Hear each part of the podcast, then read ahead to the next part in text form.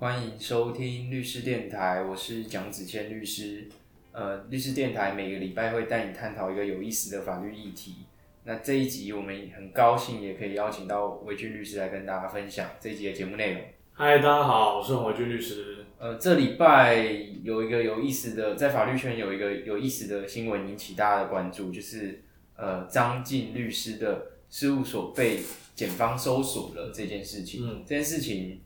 大概的脉络是什么？可以跟大家分享一下。呃，应该是这样讲啊，就是张律师呢，他同时在台，他的事务所好像本身是在台东啦，对，但是他在台北应该也有办公室，因为以前我是蛮常在台北。看到他的，嗯，对，在我的之前的事务所的电梯常碰到张律师，因为张律师很好认嘛，就是他有那个标志性的胡子，对对。那呃，当然张律师最近比较有算是争议吗？就是说，老实讲，你也不能说争议，因为我们律师其实你要接哪一个当事人的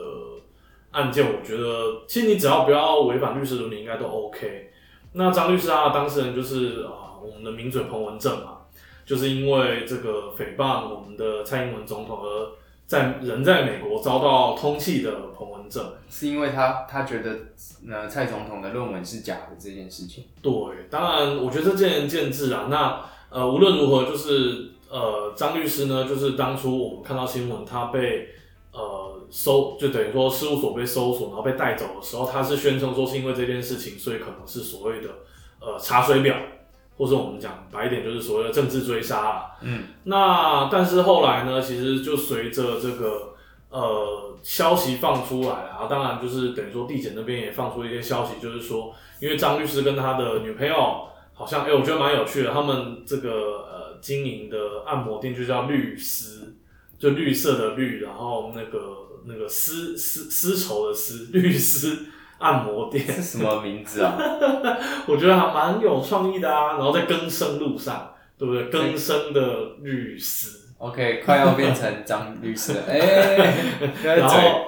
因为嘴就是呃，等于说新闻报道看起来是这样啊，就是说他的女朋友呢，呃，经营那间，主要他跟他女朋友可能都是经营者还是怎么样啊？那当然后来有跟一个客人发生了呃这个。妨害秘密的纠纷的案件，那张律师担任他女朋友的辩护人，然后提出的证据里面呢，就让地检署觉得说，哎，不对，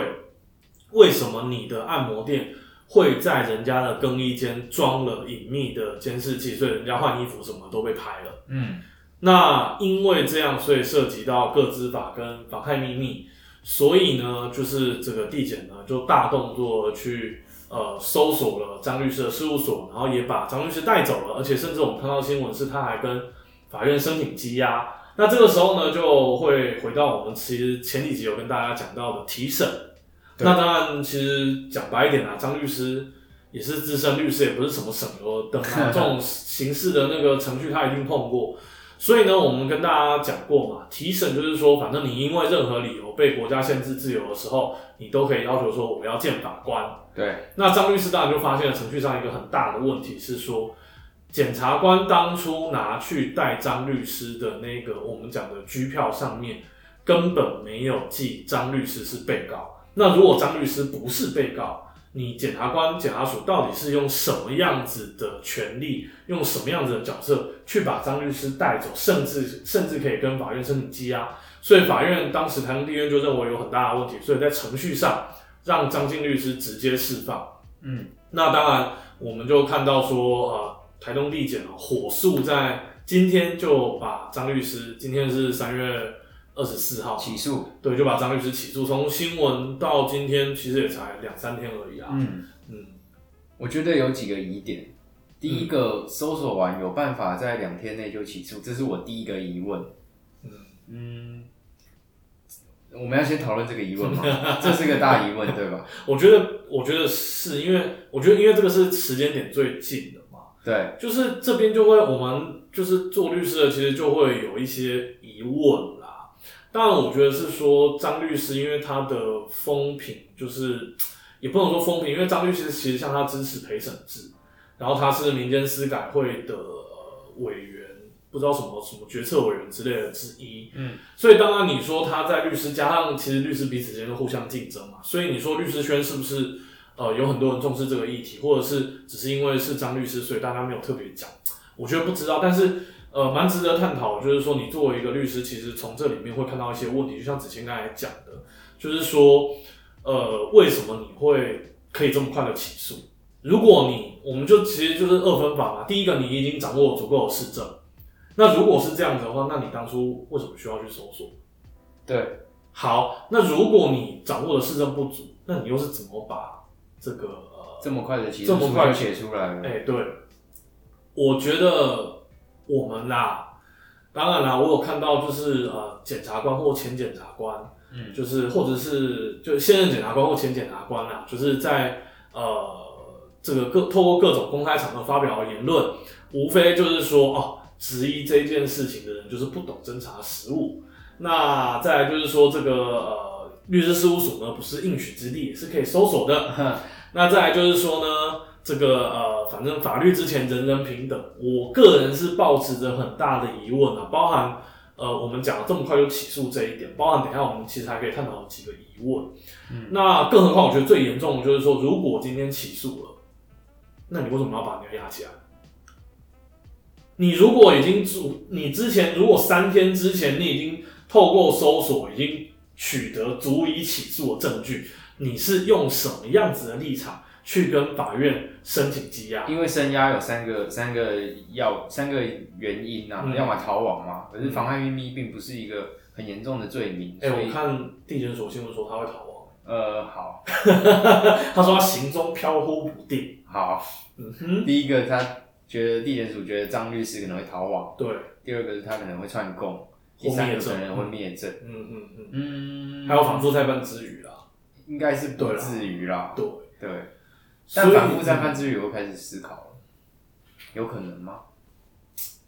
我是觉得不太可能，而且其实我们的大法官师之也说过，说反复再犯之余不能作为羁押的唯一理由嘛。嗯，对你必须要其他还是要呃，比如说逃亡或串通灭证的这样子的疑虑，你才能把它把它压起来了。嗯对，好，那呃，子谦提了一个疑问，那我的另外一个疑问就是说，呃，我们这样子讲啊，我我一样讲，我看到前检察官的说法哦，就是有前检察官说呢，认为妨害秘密不能搜索的是不懂侦查实务。好，也许我真的是不懂侦查实务，可是我就想请问，，define define 侦查实务，它定义侦查实务是什么？嗯，就他们的那个啊，他们学到的东西啊，嗯就是你们人外人都不懂，只有我们懂啊，就是差不多这种感觉。对不起，我不是有，就是我我我我相信这位前检察官他不是，也许没有这样子的意思，可是其实他表达出来的文字会让人家觉得你有种优越感啊。嗯，对，就好像以前我也听过有一些老师说，哦，我们的食物就是怎么样，我们食物就是怎么样。可是其实我们要的是一个说理的过程，你要说服我，而不是说哦，我们都是这样子做的。对，对，这样子其实没有任何的说服力啊。对啊，那呃，我想要讲的是说，食物上妨害秘密这件事情能不能去搜索？其实当然可以，像高嘉瑜也可以嘛。可是你问题是你高嘉瑜是一般人吗？你高嘉瑜是一般案件吗？我今天一个被害人，我去报，我去报说，哎、我的这个，比如说我的性私密影片或者是什么东西，我们被这个呃，可能是在被告的电脑里面，你检察官就会去搜索被告的家，把被告拘提起来，然后声押，然后收带走他的电脑。你确定？你确定你要这样子？你你检察官你们会这样子办案？我我真的是不相信啊。然后更配合上就是我看到了嘛，就是有检察官说哦这是法律之前人人平等的表现，我觉得蛮讽刺的啦。嗯，我觉得蛮讽刺。所以瞩目案件还是会有不同的差别待遇，这个其实大可以大方承认没有关系。是啊，是啊，我觉得你可以，我觉得你如果检察官，你台中地检署可以说哦，因为这个涉及的被害人众多，然后而且就是这个嫌疑人又是律师，具有律师身份，所以是瞩目案件。那我们认为说，呃，因为怎么样，所以他可能会呃，比如说去涉影响到证据，影响到证人，然后让被害人不敢出来，所以我们要声压他，好 fine 可以。可是你不能说服我说哦，妨害秘密案件我们都会这样子，嗯，因为我们的理解上都不是啊。哈哈，对，甚至其实之前高嘉宇，我记得那个高嘉瑜那个事件的时候，我好像也在 podcast 讲过，就是我有看到有律师同道讲，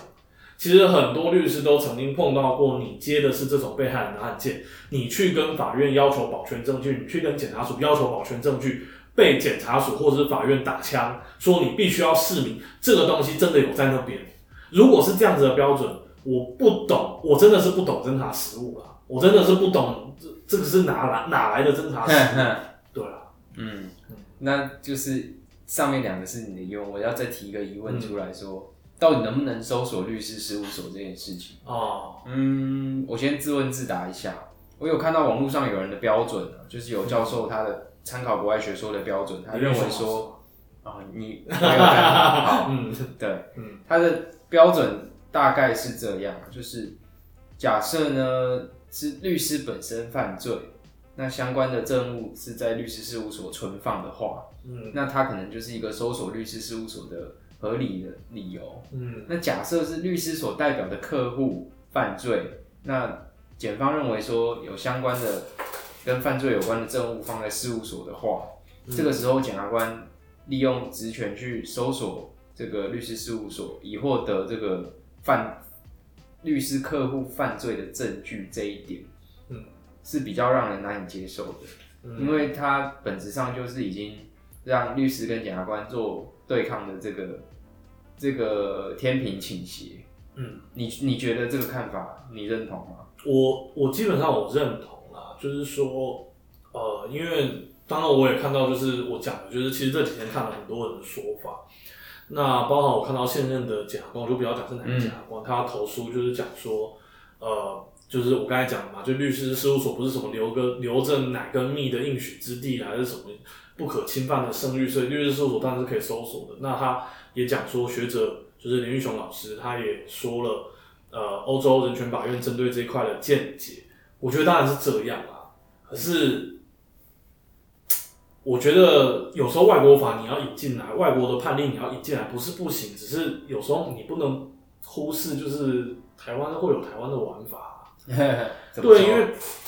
我觉得是这样。当然，你要有非常明确的证据证明律师本人是有涉案的啦。那如果没有的话，其实你就不能允许。就是像像你刚才讲，就是呃，允许随便的对律师事务所发动搜索，因为本质上，除非你你我跟你讲，就是律师事务所，我觉得我们的呃，其实会持有很多客户的机密，对，包含他可能涉及犯罪的证据，包含可能假设就算是没有办刑案的事务所，可能也会涉及到一些呃营业秘密，嗯，然后财务的资料，然后未公开的。就是个人资料或什么点点点等等等，所以其实律师事务所的资料本身，我承认，我我我必须说，律师事务所对不是应许之地。然后，当然我也看到说，就是检察官的投诉讲说，哎，连法官的办公室都可以被搜索。对，可是问题是你法官的办公室你是办公处所，哎，嗯，律师事务所是一般的办公处所嘛？我觉得这两个类比起来怪怪的吧。那回到你刚才讲，其实。我觉得关键点还是在于说，我们必须要避免检警机关利用我们讲的所谓的另案侦查、另案发现的这样子的手手段，我们不要说手法，手段去呃，等于说去以案养案啊。我举个例子啊，就是假设今天搜索张律师的那个按钮是妨害秘密，就你把他的电脑扣走的时候，然后你发现哎有这个另外一个被告那个，比如说持有毒品或者甚至贩毒。的的这个证据，蔡英文的论文，哎之类的，对，那你这个东西你能不能拿来用？那可是照如果我们照一般现在就应该说我们的司法实务的发展，他会认为说只要你不是故意的，就好像所谓的另案监听嘛，就另案监听就是我就不小心听到了。那比如说我就破，我就必须要破译你的电脑啊，那我的我破译你的电脑过程中，我就不小心发现了，而且我是必然会发现的状况之下，那我发现这些资料能不能用？那、啊、如果你实物跟我说能用，我靠，那以后谁敢把东西给律师啊？嗯，对啊，你律师事务所，而且我我跟你讲，如果这样子搞，那就会像那个半泽直树的那个日剧一样，就是律师事务所会有一个所谓的疏散资料，会变成说律师事务所必须要在呃资料储存上把一些特别具有隐秘性的资料，把它储存在一个一个特殊的地点，嗯，或者是用特殊的方式储存。然后以免说我到时候被你搜索的时候，就是可能会泄露稿，有这样的必要红色按钮给它设起来，有这样的必要压下去，全部的资料销毁，就跟那个机房一样。不是啊，对啊，所以我觉得，我觉得律师事务所有它的特殊性啦，有它的特殊性，就是你不能一概而论的说，哦，你律师事务所就该被搜索。更何况我们其实前面也讲了，今天涉及的不是贪污治罪条例，哎，今天涉及的甚至不是所谓的国安危机，哎，嗯今天涉及的是个人资料保护法跟妨害秘密，哎，嗯对，所以我真的是，我我难以我难以苟同啊，我真的难以苟同。我、我我并不喜欢，老实讲，就是我对张律师的印象也不好，然后我也不喜欢他所属的民间司改会。虽然我有认识的人在里面工作，但是我觉得这是两件事。我觉得作为律师，其实我没有办法认同这样的呃说法。呃，讲一个八卦，我律训同学在他里面当受雇，哦，真的假他的？互互称师徒，所以哦他应该知道蛮多八卦的。对，不过他都贴在他的那个 Instagram，所以我大概可以分享一下他们的看法，是认为说这个也算是一种警告意味的政治追杀，然后顺便可能刺探一下敌情之类的。嗯，对，因为借由妨害秘密这个案子所发动的搜索，有可能会搜索到另外一个案子，比如说论文、论文门之类的这种案子的证据资料。嗯，对那我觉得，其实利用另外一个角度想，该不会是他们有打到痛点了吧，才会被搜索这件事情？而且我觉得，嗯我我这个这个，我觉得就可能我们也不好阴谋论，对我们也不好讲啦，因为老实讲，其实我对于这种所谓的呃这个蔡英文总统的论文，其实老实讲我没有什么太大的关注跟兴趣。那对，所以我觉得这是一回事啦。那呃，当然，其实我还要再提一个一个疑点啦，就是说，因为后来我们看到新闻上，呃，台东地检署就公布说，哦，我们现在有很多的那个那个拍到有很多的照片，那如果你是被害人的话，请来认领。对，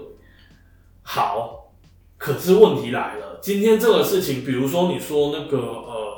李宗瑞好了，李宗瑞，李宗瑞是因为他涉及性侵，嗯，那性侵当然是一个比较严重的犯罪，那也是所谓的我们讲说非告诉乃论，嗯，那妨害秘密本身是告诉乃论。所以换句话说，现在我觉得整个逻辑梳理起来就是说，哦，我台东地检在你张律师另外作为辩护人提出的那个资料当中，我发现了可能你妨害你或者是你女朋友妨害秘密的罪证。如果是这样，其实你就你就用这个去起诉他就好啦。嗯，对啊，那好，那结果你没有起，你没有直接用这个起诉他，你反而说，哎、因为我发现了这个，所以我去搜索你的电脑，然后我透过搜索你的电脑或拿到那个监视器的影片，我发现了有更多被害人，然后这个时候我就说，哎、你们这些被害人要不要来提告？要不要来？要不要来那个就是指认或告？嗯我觉得有点蛮奇怪，就是说这个其实是所谓的呃，如果他是一个告诉乃论的犯罪，当然我们都说，我们都知道，检察官知有犯罪嫌疑就要开始侦查。呃，我个人啊，不好意思哦、我个人很少碰到这么认真的检察官啊，嗯，真的就是，检察官知有犯罪嫌疑就开始侦查，这个是刑诉大家都知道原理原则。可是实际上，检察官你们负担的案件量，你们的那个就是等于说，对于一个非呃，特别是特别是非告呃，特别是告诉乃论的犯罪，你们的侦查的积极度有到这么高？我真的是很怀疑耶，我真的是觉得可能我刚好碰到的都不是所谓的侦查实务吧，对啊，所以我觉得